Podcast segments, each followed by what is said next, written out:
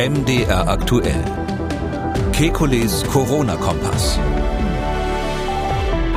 Was ist der Unterschied zwischen SARS-CoV-1 und SARS-CoV-2? Wann kommt die Impfung für Kleinkinder? Wie ist die Infektionswelle in Portugal erklärbar? Ist nach zwei Infektionen aus immunologischer Sicht noch eine Impfung notwendig? Sollte man sich vor einer Peru-Reise zur Sicherheit ein zweites Mal boostern lassen? Was sagt es über den Impfstoff aus, wenn die Hälfte der Corona-Toten vollständig geimpft waren? Damit hallo und herzlich willkommen zu einem Kikulis Corona-Kompass Fragen Spezial. Die Fragen kommen von Ihnen und die Antworten vom Virologen und Epidemiologen Professor Alexander Kekulé. Ich grüße Herr Kekulé. Guten Tag, Herr Schumann. Die Dala hat uns eine sehr, sehr lange Mail mit ganz vielen Fragen geschickt. Vielen Dank dafür. Aber liebe Dala, bitte nicht traurig sein, dass wir nur eine Frage auswählen können. Die Frage lautet, was ist eigentlich der Unterschied von SARS-CoV-1 zu SARS-CoV-2? Ist das nicht auch nur eine neue Mutation von SARS-CoV-1? Und warum heißt Delta dann nicht SARS-CoV-3, Omikron SARS-CoV-4 und so weiter? Und wenn Omikron weniger schlimm ist, ähm, kann man es dann nicht wie SARS-CoV-1 behandeln, wo wir jahrelang keine Maßnahmen hatten? Ähm, das habe ich bisher nicht wirklich verstanden. Viele Grüße. also da streiten sich auch die Virologen. Es ist nicht so abwegig. Ähm, es ist so, dass es SARS-CoV-1 war ja, oder das heißt eigentlich SARS-CoV-Virus, also das SARS-Virus. Das war ja eigentlich 2003 mal der erste Fall, wo ein Coronavirus praktisch so eine kleine Pandemie gemacht hat. Man nannte das damals schon Pandemie. Ähm, es gab ähm, ein paar tausend Infektionen und ähm, etwa 800 Tote in der Größenordnung. Und das Virus hatte sich damals von Hongkong ausgebreitet, äh, ist wohl entstanden in Guangdong in Südchina und hat sich von dort dann durch ein Superspreading-Event, Superspreading-Ereignis ausgebreitet in die ganze Welt, kann man sagen. Da saßen, so wie es aussieht, ähm, in einem Aufzug äh, zehn Leute zusammen und jeder ist in die andere Himmelsrichtung geflogen und dann gab es eben Satellitenausbrüche, zum Beispiel in Kanada. Dieses Virus damals ist aus Gründen, die wir nicht genau nachvollziehen können heute, ähm, wieder verschwunden. Also die Gesundheitsbehörden sagen, das lag daran, dass wir das so gut und schnell eingedämmt haben. Gerade die Kanadier sind da sehr stolz auf sich. Ähm, und äh, manche Virologen, zu denen ich eher gehöre, sagen, dieses Virus war einfach nicht so hoch ansteckend, weil das quasi, wenn man sich das so vorstellt, ganz am Anfang seiner Evolution, gleich nachdem es vom Tier auf den Menschen übergesprungen ist, man konnte auch nachverfolgen, dass das damals auf einem Tiermarkt wohl in Südchina passiert ist. Man weiß, glaubt zu wissen, welches Tier das war und welcher Koch das war, der dort das Tier gekauft hat und sich dabei angesteckt hat. Ähm, deshalb war das ganz frisch sozusagen, ähm, noch nicht angepasst an den Menschen und nicht so ansteckend deshalb. SARS-CoV-2 hatte er einen völlig unabhängigen Sprung vom Tier auf den Menschen ähm, eben jetzt zu Beginn der Pandemie, ähm, man nimmt an, dass es irgendwo im weiteren Umkreis von äh, Wuhan gewesen ist. Ähm, und ähm, bei dieser danach hat sich ja weiterentwickelt. Also das ist sozusagen nicht mehr der Prototyp, mit dem wir es jetzt zu tun haben, sondern das hat sich erstmal in China weiterentwickelt, gab es mehrere, sage ich mal, Subvarianten. Und dann der eigentlich der große Sündenfall war Norditalien. Dort wurde sehr lange ein Ausbruch nicht bemerkt. Ähm, und ähm, dort hat das Virus sich äh, so weiter optimiert, äh, dass es überhaupt in der Lage war, weltweit eine Pandemie zu machen, weil es deutlich ansteckender geworden ist. Alle Viren, die wir heute haben, sind sozusagen Nachkommen dieses norditalienischen Typs. Und ähm, deshalb ist es so, das kann man, ja, virologisch könnte man schon sagen, das ist eine anderer, man könnte sagen, SARS-CoV-2 ist ein anderer Typ. Heute würde man vielleicht sagen, eine andere Variante. Aber es ist ja auch ähm, durch einen eigenen Sprung aus dem Tierreich entstanden, so dass es jetzt ähm, von der ganzen, sage ich mal, Historie her schon sinnvoll ist, dem nochmal einen anderen Namen zu geben. Ähm, vor allem, wir können dadurch, dass wir jetzt SARS-CoV-2 natürlich schon so lange beobachten, können wir wirklich in im, im Detail den Stammbaum nachverfolgen. Und da ist es schon so, dass nochmal ein deutlicher Unterschied zu dem SARS-Virus von 2003 ist. Also das hat, die haben sozusagen keinen identifizierbaren gemeinsamen Großvater. Also das ist der Grund, warum die unterschiedlich sind und warum kann man es nicht einfach genauso behandeln.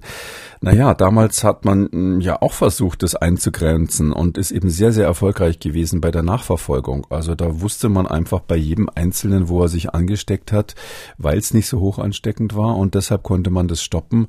Ähm, das ist jetzt ähm, eigentlich von Anfang an, spätestens nach dem Ausbruch in Norditalien, nicht mehr möglich gewesen und deshalb kann man es auch nicht genauso behandeln, weil damals war das kein Riesenproblem mit, ich meine, 800 Tote ist zwar schlimm, aber das war kein weltweites Gesundheits Gesundheitsproblem, auch wenn man es Pandemie damals genannt hat. Und heute ist ja bekannt, in den USA allein gibt es jetzt über eine Million Tote. Und die Frage ähm, von Dala war ja auch, ähm, dass Omikron könnte man ja jetzt auch SARS-CoV-4 nennen beispielsweise. Aber nichtsdestotrotz hat sich ja Omikron schon grundsätzlich verändert und da wäre doch eigentlich eine neue Bezeichnung ähm, auch ähm, angebracht, oder? Ja, also ähm, das ist tatsächlich so, dass ich jetzt ähm, finde, man hätte da einen neuen Namen für nehmen können, weil einfach die klinischen Eigenschaften so unterschiedlich sind. Das äh, Omikron und seine Subvarianten äh, entwickelt sich ja sehr deutlich äh, hin zu einem, sag ich mal, äh, Erkältungsvirus, wobei ich jetzt mal sage schwere Erkältung, irgendwas äh, Grippeähnliches. Ähm, und weil die klinische Symptomatik so anders ist, ähm, ist eigentlich schon die Frage, ob man das jetzt genau nochmal gleich nennen sollte.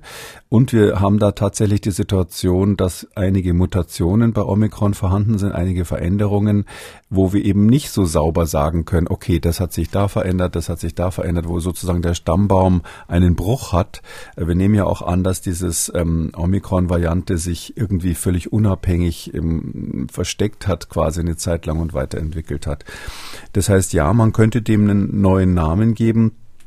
Ähm, wenn da der Abstand größer gewesen wäre und das nicht mitten in der Pandemie jetzt passiert wäre, hätte man vielleicht dann SARS-CoV-3 dazu gesagt. Das ist durchaus möglich. Ähm, hat man jetzt nicht gemacht, sondern es einfach als neue Variante definiert. Ich glaube, das ist auch ein bisschen, um nicht alles durcheinander zu bringen. Wir haben eine Pandemie, das sind irgendwie alles die Nachfahren dieses einen Virus, was mal als Wuhan-Typ irgendwann auf den Menschen übergesprungen ist.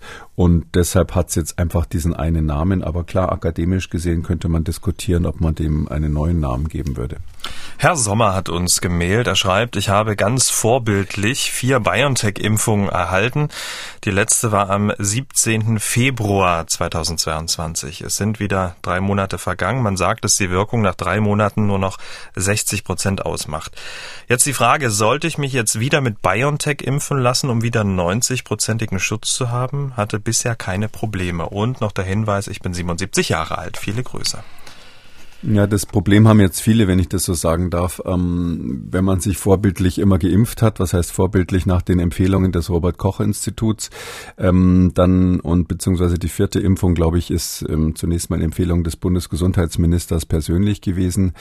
Dann hat man jetzt das Problem mit der Sommerlücke, wenn ich mal so sagen darf. Ähm, ja, ähm, es ist so, dass die, die, diese Schutzwirkung von den Boostern ähm, irgendwann so funktioniert, dass man eigentlich nur so eine Art ähm, Wiederherstellung des vorherigen Zustands hat. Also äh, beim ersten Booster ist es definitiv so, dass sich das Spektrum äh, der erreichbaren Varianten ausweitet. Das heißt also, äh, jemand, der vorher noch keinen so guten Schutz gegen Omikron hatte, weil ja die Impfstoffe gegen die Wuhan-Variante mal gemacht wurden oder den Prototyp aus Wuhan gemacht wurden, ähm, dann hat jemand durch die dritte Impfung, durch den ersten Booster, hat er dann dadurch schon ein weiteres Spektrum an, an, an Varianten, die sozusagen gegen die er geschützt ist und dazu würde vielleicht auch Omikron gehören. Also da ist es tatsächlich so, dass man sieht, dass die zumindest in, in Laborwerten die Schutzwirkung besser wird. Äh, wenn man das Spiel dann immer wieder wiederholt, äh, verbessert sich das nicht weiter. Also da ist dann irgendwann mal Schluss, ist sozusagen das Maximum ausgereizt.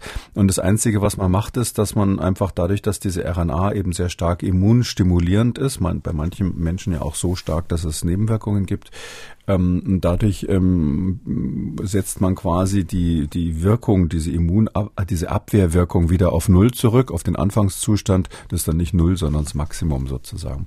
Ja, und ähm, ob man das jetzt machen soll, ja, was, was würde ich empfehlen? Also ich glaube, es wäre klug, ähm, das dann zu machen, wenn die nächste große Welle kommt. Ähm, ganz sicher werden wir eine Welle oder mit sehr hoher Wahrscheinlichkeit werden wir eine Welle haben im Herbst, ähm, irgendwann im September, ähm, Ende August, September wäre es vielleicht nicht schlecht, sich impfen zu lassen für den Herbst, wenn man glaubt, dass der Impfschutz nachgelassen hat, ähm, weil die letzte Impfung so lange zurückgelegen hat. Ähm, es gibt natürlich auch die Möglichkeit, dass es so eine Sommerwelle gibt, wie wir es gerade in den USA beobachten. Da ist es tatsächlich so, dass im Moment der Infektionsstand ähm, so einen Höhepunkt erreicht hat. Ähm, ähm, obwohl ja da auch gerade der Sommer beginnt, äh, das, das möchte man kaum glauben, weil die eben eine neue Variante haben, so ähnlich wie BR3, BR4 gibt es da so eine amerikanische Variante, äh, die breitet sich munter aus und die haben viele Infektionen, so dass es schwer zu sagen ist, ob man jetzt sich sozusagen auf eine mögliche Sommerwelle vorbereiten sollte. Mhm. Ich würde mal sagen, pragmatisch wäre es einfach abzuwarten, ob die überhaupt bei uns kommt. Ja, das ist ja so, das Robert Koch Institut veröffentlicht die Zahlen und wenn man dann sieht, okay, jetzt kommt in Deutschland nochmal so ein Sommerpeak. Das wird jetzt wahrscheinlich keine besonders gefährliche Variante sein, die wird Omikron ähnlich sein.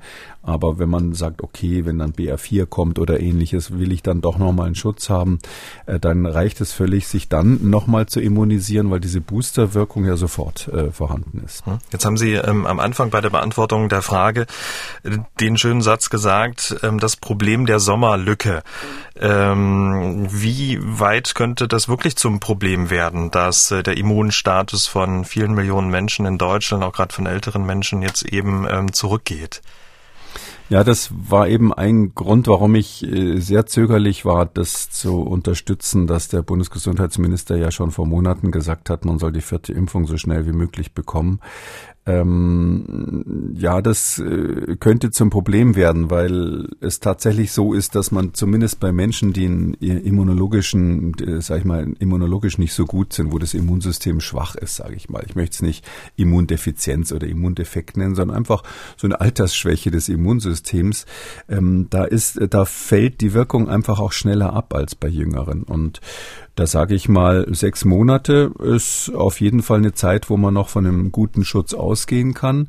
Ähm, und äh, danach, ja, ist es halt individuell sehr unterschiedlich. Und ähm, deshalb kann ich mir schon vorstellen, dass es Menschen gibt und so eine Beobachtung macht man vielleicht auch gerade in den USA, die eben alt sind, ähm, die einmal geboostert sind zum Beispiel und die einfach sich jetzt, und das ist eben das Besondere, jetzt darauf verlassen, dass sie geschützt sind. Also das ist das, was wir in den USA ganz stark beobachten. Äh, die Menschen wollen jetzt keine Masken mehr tragen. Auch die Alten sagen so, jetzt ist Schluss mit Corona. Ich bin jetzt äh, einmal geboostert, zweimal geboostert oder sonst was.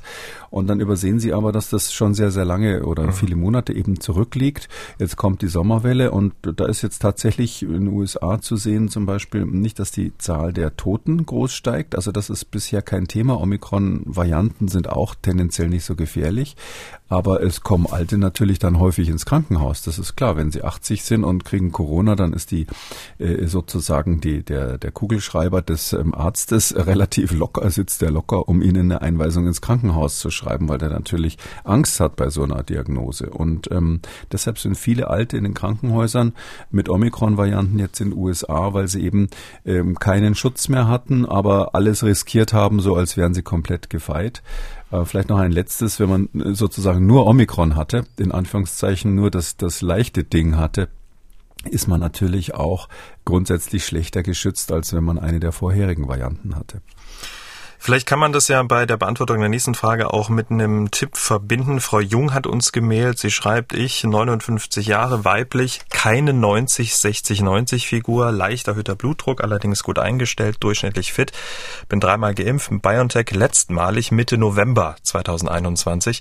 Corona hatte ich bisher noch nicht. Die Impfung habe ich völlig komplikationslos äh, vertragen. Nun möchte ich im August auf eine Rundreise in Peru gehen.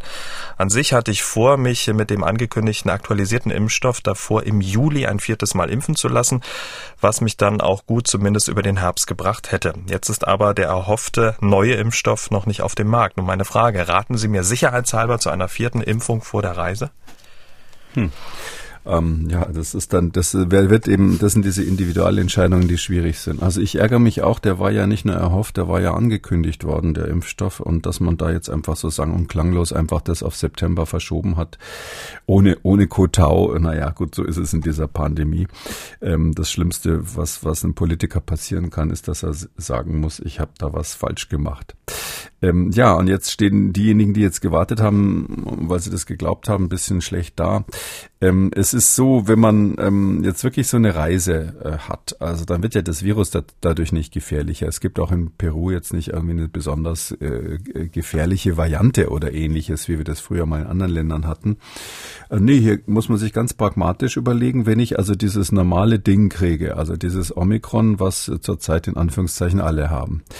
Ähm, aber ich bin gerade in Peru, zum Beispiel irgendwo im Gebirge, weit oben in den Anden, wo ich vielleicht äh, wenig Sauerstoff kriege.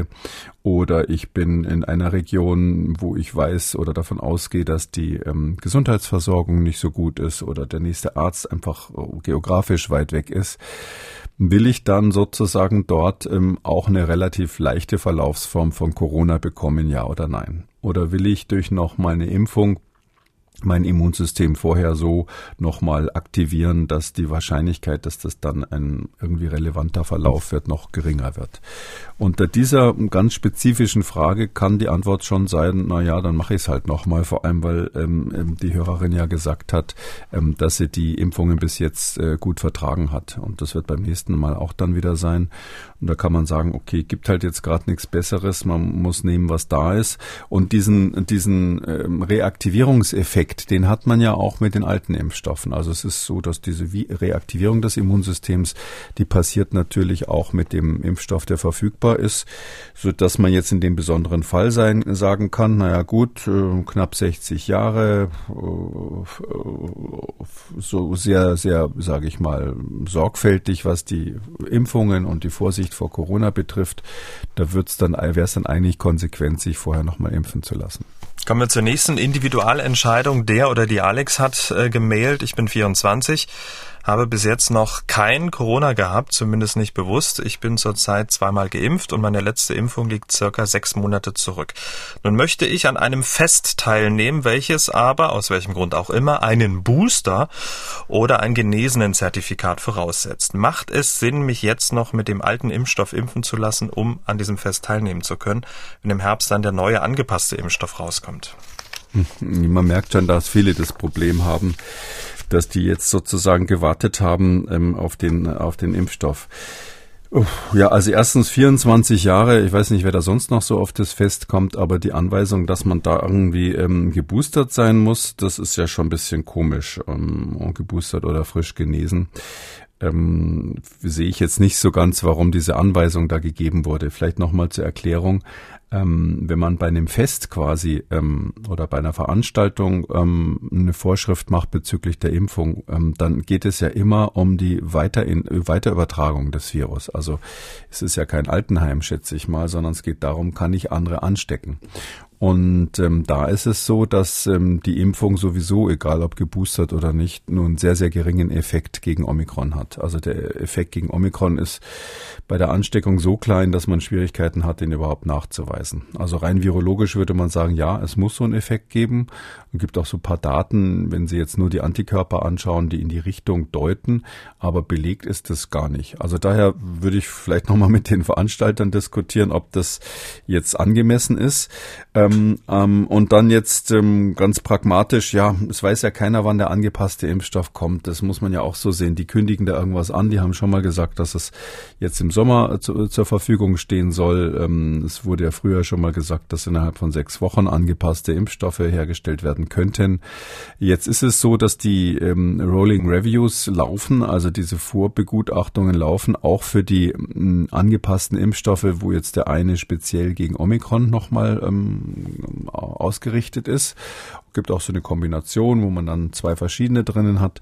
Ähm, aber ob die dann, ob die Zulassung dann wirklich pünktlich kommt zum Herbst, ob dann, wenn die Zulassung da ist, die Hersteller ausreichend liefern und ob, wenn die Hersteller ausreichend liefern, dann wiederum ähm, Deutschland genug Kontingent hat, bestellt hat und in der Region, wo man gerade ist, der Impfstoff dann wirklich beim Arzt liegt, das sind ja lauter Fragezeichen. Und deshalb würde ich sagen, gut, wenn jetzt die Party toll wird oder dieses Fest hier toll wird und ähm, es gibt keine andere Möglichkeit, dahin zu gehen, dann kann man sich halt jetzt einfach nochmal impfen lassen. Ob das sinnlos ist oder nicht, äh, ist dann wahrscheinlich sekundär. Der Robert hat uns gemailt und hat eine ganz, ganz einfache Frage. Wie würden Sie diese Horrorinzidenz beim Impfmusterschüler Portugal erklären? Viele Grüße. ja, ich habe es fast gerade schon beantwortet. Das liegt mhm. eben daran, dass die Impfung nicht gegen die Ansteckung wirkt. Das ist ähm, sowas, das müsste man eigentlich mal ganz groß an jeder an jeder Bundespressekonferenz und an jeder Pressekonferenz des Robert Koch Instituts so eine hinten so eine Banderole hinmachen, wo drauf steht, äh, wir haben uns geirrt, Doppelpunkt, die Impfung wirkt nicht gegen die Ansteckung. Zumindest jetzt bei Omikron gar nicht mehr. Es war ja schon bei Delta die Riesendiskussion. Und ähm, wenn man das mit in die Waagschale wirft, dann ist ja völlig klar. Klar, Portugal hat ähm, eine, eine, eine hervorragende Impfquote. Ich glaube 87 Prozent oder fast 90. Ja, die, das ist ganz interessant, weil die, das ist ja ein südeuropäisches Land, die ja so mediterranes Temperament natürlich haben und trotzdem ist bei denen gerade, also das Gegenteil der Asiaten, sage ich mal, so ein bisschen in meinem Klischee, Entschuldigung, wenn ich das hier verwende. Und ähm, trotzdem haben die irgendwie auch wie die Asiaten sowas, Mensch, wir machen das jetzt. Also die haben, daran sieht man, dass diese Frage, vertraut die Bevölkerung ihren Virologen und ihrer Regierung, gar nicht so sehr ähm, damit zu tun hat, ob das jetzt, wo jetzt sozusagen der kulturelle Hintergrund ist, sondern das hängt sehr, sehr stark von den konkret äh, agierenden Personen ab und in Portugal ist es einfach gelungen, den Menschen klarzumachen, das machen wir jetzt so, das ist der richtige Weg. Naja, und also Impfen hilft, wie gesagt, nicht. Und ja, klar, Portugal hat eben jetzt eine BA5-Welle, muss man dazu sagen. Das ist eben ein zweites Beispiel. Vorhin habe ich über USA gesprochen, warum man ähm, sagen kann, es ist nicht ausgeschlossen, dass wir auch noch so eine Sommerwelle kriegen, weil das ist jetzt europäisch und die, bei denen ist natürlich auch eher sogar wärmer als bei uns. Und die, bei denen sind im Moment ungefähr 80 Prozent der Isolate BA5, also die, die dort nachweisen. Ähm, und da ist ziemlich klar, dass jemand, der zum Beispiel schon mal BA1 oder BA2 hatte, das sind die zwei Omikron-Subvarianten, die in Deutschland ähm, umgegangen sind, ähm, dass der auch nochmal BA5 obendrauf kriegen kann. Natürlich werden die Verläufe dann immer weniger schlimm. Jemand, der vorher fast nichts hatte, der hat jetzt noch mehr fast nichts sozusagen. Wer nur einen Schnupfen bei BA2 hatte, der muss jetzt vor BA5 keine Angst haben. Aber es gibt natürlich auch äh, alte Menschen, die immungeschwächt sind und die äh, die Omikron-Welle komplett vermieden haben und äh, die sind jetzt wieder neu, neu im Risiko dann in der Situation. Das ist bei uns in Deutschland durchaus möglich. Und in Portugal ist jetzt, äh, habe ich gerade mitgekriegt, die, die Krankenhauseinweisung um fast 30 Prozent hochgegangen in einer Woche sind natürlich fast nur Vorerkrankte und Hochaltrige. Und es gab auch wieder mehr Tote. Also die hatten, glaube ich, so um die 200, 230 Tote pro Woche zuletzt. Das ist schon so, dass man merkt, dass da eine Welle durchgeht. Kein Vergleich zu den schweren Wellen. Auch in mhm. Portugal gab es da ganz andere Zahlen natürlich. Das, die hatten eine richtige Katastrophe mal. Ähm, äh, viel schlimmer noch als bei uns. Aber es ist, man merkt es irgendwie. Und deshalb sage ich nur, das ist vielleicht ein Blick so ein bisschen in die Glaskugel, was uns im Sommer blühen könnte.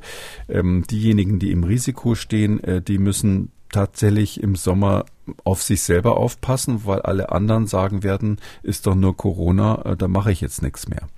Das ist eben genau der Punkt. Äh, Portugal ist ja nur ein paar Stunden ähm, entfernt, ist ein, ist ein beliebtes Reiseziel, mit dem Flugzeug schnell erreichbar, dann Kreuzfahrtschiffe fahren ja dahin. Ähm, und vor Ort gibt's ja kaum bis überhaupt keine Corona-Regeln mehr. Ähm, was würden Sie jetzt so als Tipp mitgeben? Die Maske wieder rausholen, sicher ist sicher? Das kommt eben darauf an, wie man sein eigenes Risiko einschätzt. Also jemand, der jetzt ein echter Hochrisikopatient ist, so im klassischen Sinne, also was weiß ich, die Impfungen haben nichts funktioniert, er hat keine Antikörper gebildet, ähm, vielleicht macht er eine Chemotherapie gerade oder ähnliches. Da würde ich erstens nicht zu einer ähm, Reise auf ein Kreuzfahrtschiff, zweitens nicht zum Fliegen im Flugzeug ähm, und drittens nicht zu einer Reise in ein Hochendemiegebiet äh, wie Portugal im Moment raten. Das würde ich dann wirklich vermeiden. Also man muss, glaube ich, innerlich die Einstellung haben, wenn man zum Beispiel jetzt Urlaub in Portugal macht und dort sich nicht komplett im Hotelzimmer isoliert, ähm, dann muss man die Einstellung haben, dieses Risiko nehme ich jetzt in Kauf. Ja, das ist so ähnlich, als wenn man Urlaub macht und tauchen geht. Ja, dann klar können Sie irgendwie ein erfahrener Taucher sein, aber gelegentlich gibt es dann doch immer wieder welche, die in der Druckkammer landen, weil sie Taucherkrankheit bekommen haben und der eine oder andere ähm, überlebt es auch nicht. Und deshalb, ähm, das ist, gibt ein Restrisiko bei solchen Sachen. Wenn wir in Urlaub fahren, nehmen wir das in Kauf. Und da muss man hier einfach sagen, prüfen, bin ich jetzt jemand, der das in Kauf nehmen kann oder nicht. Ich würde sagen, wahrscheinlich ist es so, 98 Prozent der Bevölkerung können das.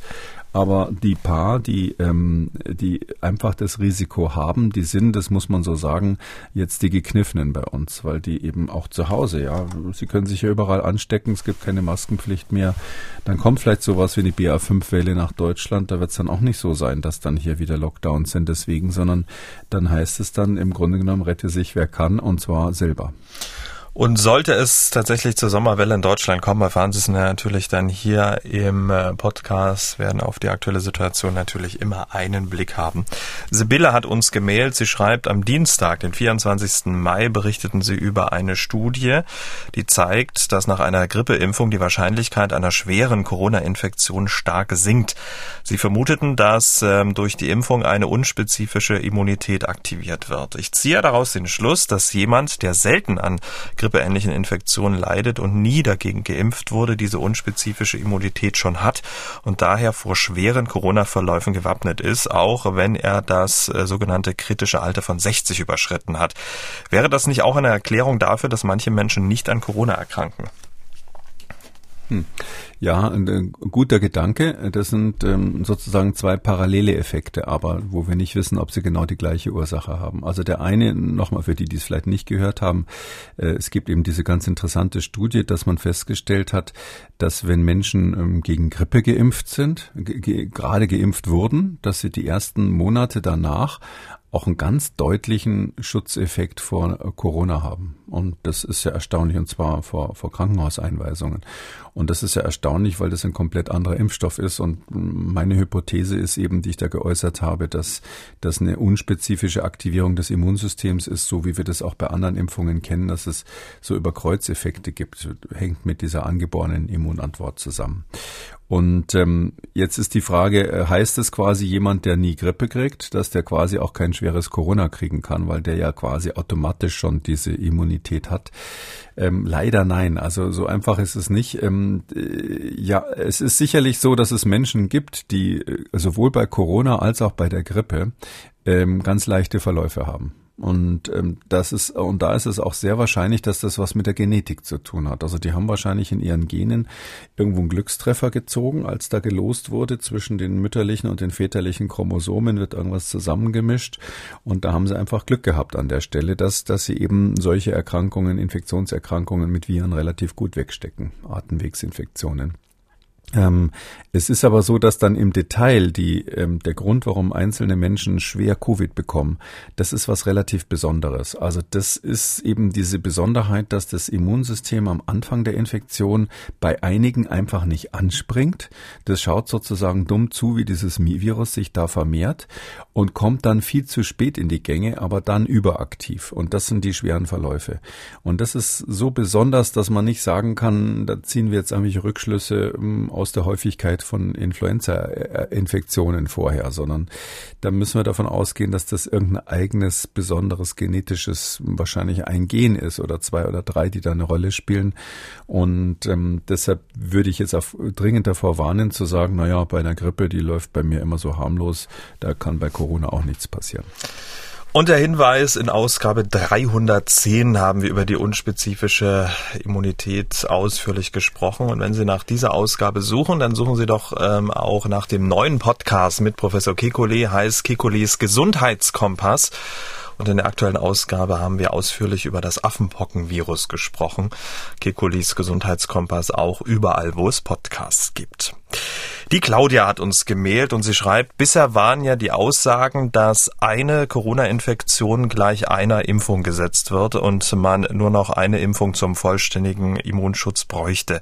Wie verhält sich das nun, wenn man zweimal an Corona erkrankt ist? Man war zweimal dem Virus ausgesetzt und der Körper musste sich zweimal mit dem kompletten Virus auseinandersetzen. Dies sollte doch einer Boosterung gleichkommen. Wie verhält sich der Immunschutz gegen Corona in dieser Situation aus Sicht eines Virologen?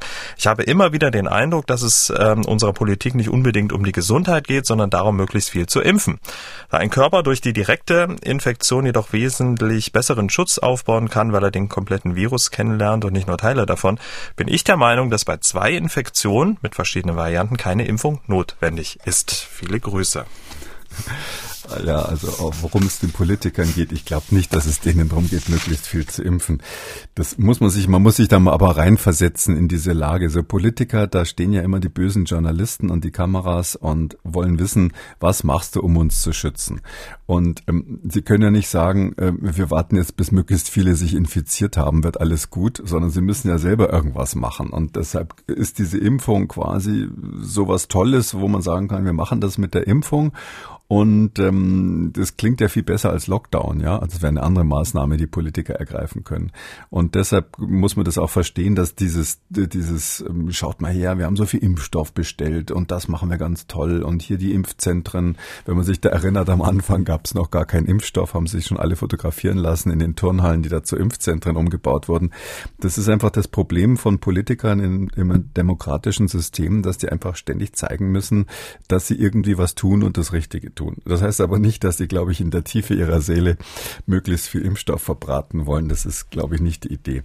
Naja, und jetzt so praktisch gesehen, man muss da ein bisschen aufpassen. Also ähm, ja, so eine Infektion ist natürlich, gilt, gilt sozusagen wie eine Impfung, kann man mal so sagen. Wenn das jetzt also ein Brettspiel wäre, würde man sagen, die, die Steine sind gleich viel wert. Aber ähm, man muss natürlich dann schon genauer hinschauen, ähm, mit welchem Erreger man es dann hinterher zu tun hat. Also wenn man eine Omikron-Infektion durchgemacht hat, egal mit welchem Subtyp erstmal, dann ähm, wird man bei einer weiteren Omikron-Infektion, ähm, bei der gleichen Variante sozusagen im weitesten Sinne, wird man ähm, angesteckt. Es wird nochmal eine Infektion geben. Da schützt das Immunsystem in Klammern genauso wie die Impfung kaum aber es wird mit sehr hoher Wahrscheinlichkeit ein leichter Verlauf werden, leichter als beim ersten Mal, beim zweiten, bei der zweiten Infektion. Und das geht dann so weiter, je öfter man infiziert wurde, desto besser ist das Immunsystem dann irgendwann mal. Ähm, so ähnlich verläuft es ja auch bei den ganzen, sag ich mal, in der Kindheit mit den ganzen Atemwegserkrankungen, die wir sonst so haben, die normalen Erkältungen. Da ist es ja auch so, Kinder werden am Anfang ganz fürchterlich krank und dann, je häufiger sie das kriegen, desto weniger schlimm ist es und beim 15-Jährigen ist das dann kein großes Thema mehr. Und das so ähnlich wird es hier auch im, im Prinzip sein. Nur, wenn jetzt eine andere Variante daherkommt, also sowas ähnliches wie Delta nochmal, dann ist man natürlich durch so eine läppische Omikron-Infektion davor nicht geschützt, wenn ich mal sagen, äh, so sagen darf. Ähm, und ähm, deshalb muss man aufpassen, dass man sich da in Sicherheit äh, wiegt an der Stelle.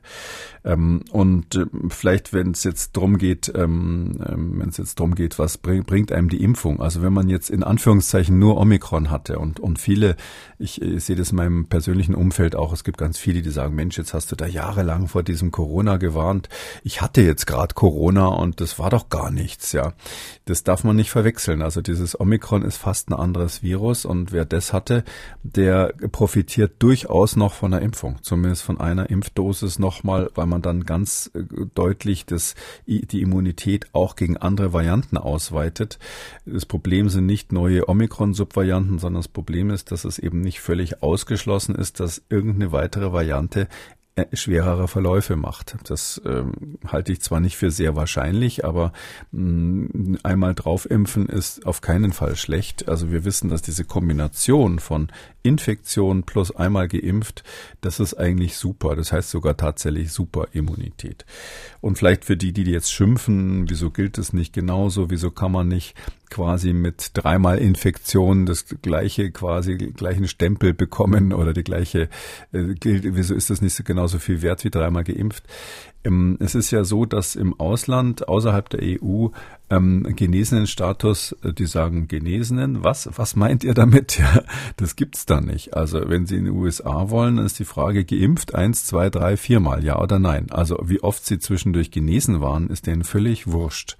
Und das ist fast überall auf der Welt so. Nur die Europäer haben sich unter anderem auch, muss man an der Stelle sagen, unter dem Einfluss der Erkenntnisse deutscher Fachleute haben die sich ähm, da, dafür entschieden, dass ein genesenen Status eben sowas wie geimpft ist. Das ist eine Besonderheit, da können wir uns eigentlich drüber freuen und vielleicht zeigt, zeigt auch das, dass die Politiker jetzt nicht nur Freunde der Pharmaindustrie sind.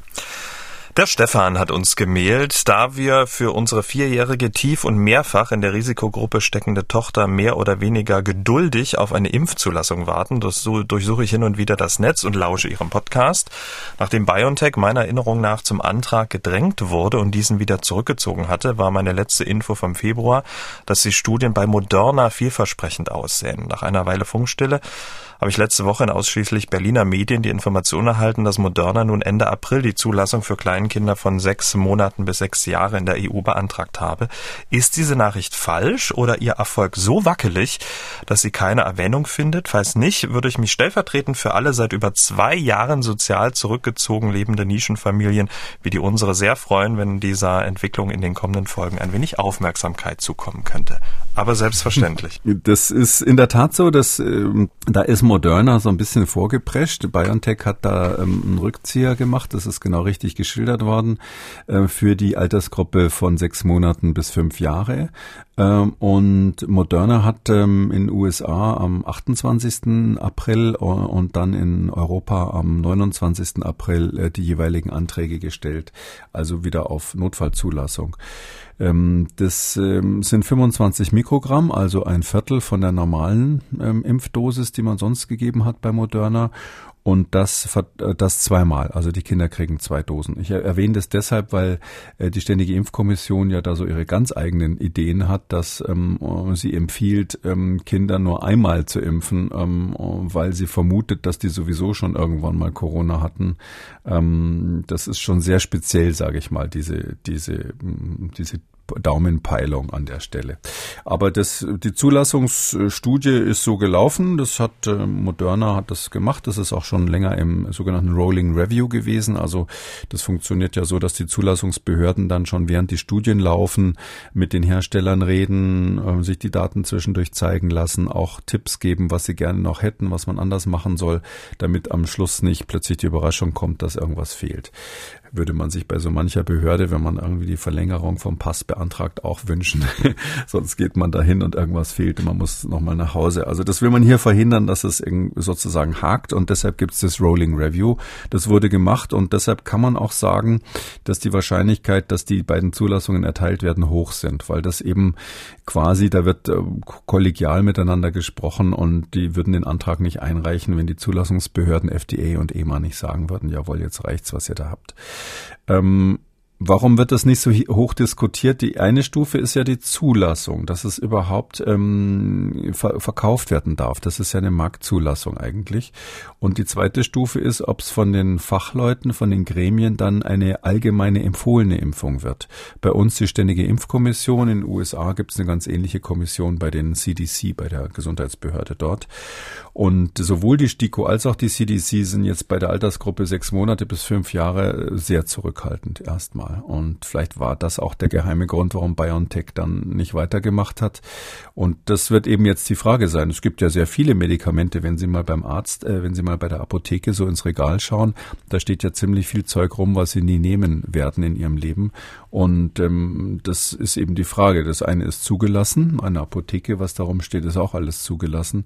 Und das andere ist die Frage, ist es für mich jetzt das richtige Medikament? Und ähm, das heißt, bei einer Impfung gibt es eine allgemeine Impfempfehlung für die Altersgruppe und da sage ich mal, sind noch viele Fragezeichen. Wird man sich dann die Ergebnisse der Zulassungsstudie, die sind jetzt bisher mm, nicht öffentlich, die werden dann immer nur mm, streng vertraulich den Zulassungsbehörden mitgeteilt.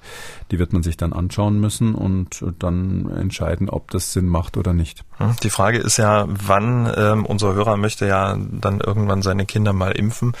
Wann ist denn möglicherweise mhm. ähm, ja, ja, das dauert normalerweise jetzt einige Wochen. Also das ist jetzt die Frage, ob jetzt, da sitzt nochmal so ein extra Gremium, was sich jetzt die Daten anschaut. Äh, und dieses, äh, einige von diesem Gremium haben das nicht vorher gesehen vom Rolling Review. Also das sind jetzt nicht alles Leute, die schon da drinnen stehen, sondern so ein paar, die jetzt zum ersten Mal draufschauen. Und wenn die jetzt nicht vom Stuhl fallen und sagen, was habt ihr da gemacht, das und das geht ja ganz und gar nicht, ähm, dann ist die Wahrscheinlichkeit hoch, dass es, sage ich mal, innerhalb der nächsten acht Wochen ähm, zu einer Empfehlung kommt. Und formal ist es in Europa dann ja so, ähm, dass bei uns nicht die EMA zulässt, sondern die EMA spricht eine Empfehlung aus und die Europäische Kommission lässt das dann offiziell zu.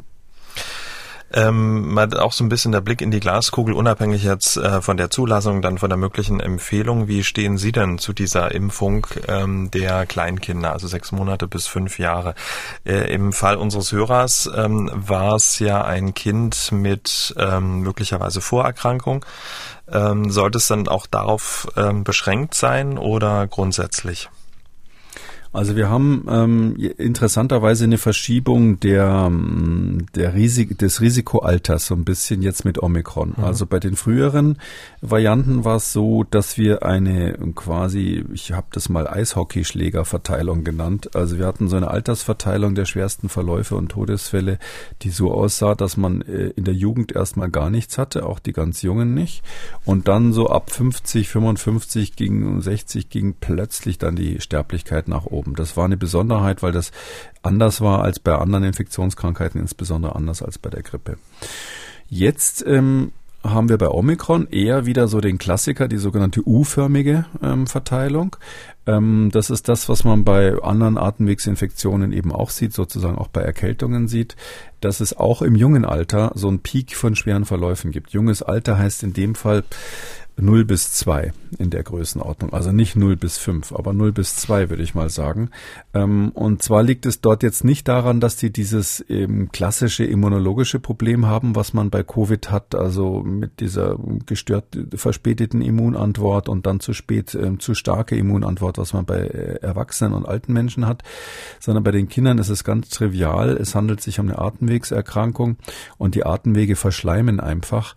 Und wenn die zugeschleimt sind bei Kindern, es gibt gibt es auch bei anderen Erkältungen und die sind noch sehr klein. Dann haben die da, ähm, kriegen die dann auch so Spastiken in der Lunge und sie äh, können nicht mehr richtig abatmen und die kommen dann relativ schnell in so einen Zustand, wo das auch, wie wir sagen, dekompensieren kann. Da ist dann zu wenig Sauerstoff da, weil zu wenig Sauerstoff da ist, äh, kann die Lunge dann plötzlich auch nicht mehr so flexibel re reagieren und dann gibt es eben Probleme, dass die dann plötzlich im Krankenhaus landen. Übrigens, die Sterblichkeit ist trotzdem noch gering, aber die Hospitalisierungsrate ist hoch, weil in Deutschland können wir solche Probleme dann im Krankenhaus lösen. Ähm, und vor dem Hintergrund sage ich jetzt mal, ähm, also wer jemand, der kein besonderes Risiko hat, da sehe ich jetzt nicht, warum man jetzt gegen Covid speziell impfen soll. Also ähm, weil zwischen nach der Geburt die ersten zwei Jahre ist es auf jeden Fall eine gute Idee zu verhindern, dass Kinder Atemwegsinfektionen kriegen. Die können dann auch an anderen Erkrankungen schwer erkranken. Also da, da gibt's Krupp, wenn man das mal nachlesen will, Krupp und Pseudokrupp. Ähm, viele Eltern wissen auch, was das ist. Ähm, es gibt ähm, verschiedene Situationen, wo Kinder einfach durch Infektionen in den allerersten Lebensmonaten und vielleicht bis zu zwei Jahren besonders gefährdet sind. Da wäre meine Strategie ganz klar Vermeidung. Wo es immer geht, vermeiden. Und dann sind es eigentlich Ausnahmen, wo man es nicht vermeiden kann. Ich sag mal zum Beispiel, die Mutter ist ausgerechnet äh, Kindergärtnerin, ja, oder der Vater ist Kindergärtner, sowas gibt's ja auch. Und dann, äh, da können sie es eigentlich dann nicht mehr vermeiden. Und ähm, das ist eine Situation, wo man über Impfung nachdenken muss. Oder auch in einer Lage, wenn das Kind eben tatsächlich irgendeinen Immundefekt hat und man auch nach dem zweiten Lebensjahr weiter drauf aufpassen muss. Aber außerhalb dieser Sonderfälle sehe ich jetzt bisher, muss ich sagen, keine allgemeine Indikation. Und ich glaube, ich bin damit 100 Prozent auf der Linie der Ständigen Impfkommission, zumindest ähm, wenn man die allerjüngste Entwicklung, die ja bis jetzt auch noch nicht äh, wissenschaftlich begründet wurde, mal ausblendet. Herr Scholze, und damit äh, zur letzten Frage. Herr Scholze hat uns geschrieben, sehr geehrter Herr Professor Kekulé, wie können Politiker, Wissenschaftler und Virologen immer noch behaupten, dass eine vollständige Impfung gegen SARS-CoV-2 zuverlässig gegen schweren Verlauf und Tod schützt, wenn circa die Hälfte der Corona-Toten vollständig geimpft ist? Siehe RKI-Wochenbericht vom 14. April, 21. April und 28. April. Danach werden vom RKI keine Daten diesbezüglich mehr veröffentlicht. Aus diesem Grund nicht? Fragezeichen. Bei einer Impfquote von circa 75 Prozent ist dies eine ziemlich miese Quote. Vielen Dank für die Beantwortung meiner Frage. Ich glaube, die Impfquote ist sogar schon deutlich über den 75 Prozent bei uns. Ja. ja, ja, also wir sind so bei der Gesamtbevölkerung schon weit über 80 und da sind jetzt die, die, ähm, die Genesenen ja überhaupt nicht dabei. Ähm, ja, die Frage kommt so oft, das scheint, ähm, das scheint irgendwie so eine allgemeine Befindlichkeit zu sein. Also da sagen alle, da man soll sich impfen und trotzdem liegen die Geimpften auf der Intensivstation und sterben. Also diese, ähm, sag ich mal, Spontanbeobachtung, das verstehe ich, dass man sagt, äh, was soll das Ganze dann? Ist es nicht dann so ähnlich wie dieser berühmte Witz mit den Elefanten, wo einer durch die Straße geht und klatscht die ganze Zeit ähm, und ähm, sagt, ich klatsche hier, damit die Elefanten nicht kommen, die weißen Elefanten wegbleiben. Und als dann jemand anders zu ihm sagt, äh, gibt hier doch gar keine weißen Elefanten, sagt er, siehst du, das liegt eben daran, dass ich klatsche. Und so gibt's Leute, die diesen Witz erzählen und sagen, na, schaut mal her, das ist mit dieser Impfung dieser Unsinn. Das ist wie dieses Klatschen mit den weißen Elefanten. Das stimmt aber nicht. Ähm, man muss sich das als erstens sagt natürlich hoffentlich kein Virologe dieser Welt, Politiker weiß ich nicht genau, kein Virologe sagt, dass ähm, die Impfung zuverlässig ähm, gegen schwere Verläufe und Tod, also sozusagen sicher gegen schwere Verläufe und Tod schützt. Das ist eben nicht der Fall, sondern es gibt leider immer ein paar, die trotz Impfung schwere Verläufe haben und auch sterben. Man, sagen wir mal, irgendein kleiner Anteil ist ja bekannt, dass der Schutz vor Krankenhauseinweisung im Moment so in der Größenordnung von, naja, 70, 80 Prozent, bei Omikron jetzt vielleicht so Richtung 60 Prozent liegt und äh, tödliche oder schwere Verläufe, da geht die Schutzwirkung dann schon rauf auf 80, 90 Prozent oder sowas, aber eben auch nicht 100, heißt ja auch einer von zehn oder zwei von zehn ähm, sind eben dann nicht davor geschützt. Ähm, und ähm, wenn man sich das klar macht, dass quasi die ganze Bevölkerung dann irgendwann mal geimpft ist, fast alle, um, dann erwischt es einfach auch relativ viele, die geimpft sind und die dann auf der Intensivstation liegen. Das ist ein rein mathematisches Phänomen. Vielleicht kann ich mal so, ähm, vielleicht kann man es mal so, so rum andersrum erklären, weil die Frage so oft kommt. Also ähm, früher gab es doch Flugzeuge, die hatten nur ein Triebwerk, ein Jet sozusagen mit einem Triebwerk hinten. Das waren die ersten Prototypen. Ja, da ähm, in den 40er Jahren sind die geflogen. Und die ersten Flugzeuge hatten auch von den Instrumenten her, äh, mit denen gesteuert wird, nur einen Satz Instrumente. Heute ist es so, dass ein Linienflugzeug immer zwei Triebwerke hat mindestens und dass ein, jedes Linienflugzeug alle Instrumente, wissen vielleicht viele, doppelt hat. Wenn das, da irgendwas ausfällt im Navigationssystem, in der Steuerung der Motoren, irgend, alles doppelt. Es ist mindestens doppelt in jedem Flugzeug, jedes Gerät. Außer der Pilot, doch, der ist auch doppelt, gibt's einen Co-Piloten. So. Ähm, jetzt gibt's aber doch Flugzeuge, die abstürzen. Und was ist mit, was ist mit den Abstürzen von Linienflugzeugen? Ich sage Ihnen eins, 100 Prozent der abgestürzten Linienflugzeuge hatten doppelte Triebwerke und doppelte Instrumente. Würden Sie sich deshalb lieber in ein Flugzeug setzen, was nur ein Triebwerk hat und nur einen Satz Instrumente? Nein, weil sie genau wissen, das ist eine Sicherheitsmaßnahme, die reduziert ihr Risiko und die Tatsache, dass alle Flugzeuge, die abstürzen, alle Linienflugzeuge, zwei Triebwerke und doppelte Instrumente hatten, die lässt sie doch nicht daran zweifeln, dass das sinnvoll ist, das zu haben. Und so ähnlich ist es hier, ja, wenn Sie bei Corona eben äh, sagen, also äh, da sind so viele Geimpfte, die trotzdem auf der Intensivstation liegen, das Argument gilt eben nicht aus den genannten Gründen. Das lassen wir mal so stehen. Damit sind wir am Ende von Ausgabe 313 Kekulis Corona-Kompass Fragen Spezial. Vielen Dank, Herr Kekuli. Gerne, bis dann, Herr Schumann. Tschüss. Sie haben auch eine Corona-Frage, dann schreiben Sie uns an mdraktuell-podcast.mdr.de oder Sie können uns auch anrufen, kostenlos 0800 322 00. Für alle anderen Fragen rund ums Thema Gesundheit empfehlen wir Ihnen den neuen Podcast mit Professor Kikuli, Kikulis Gesundheitskompass, auch überall, wo es Podcasts gibt. MDR aktuell. Kekules Corona-Kompass.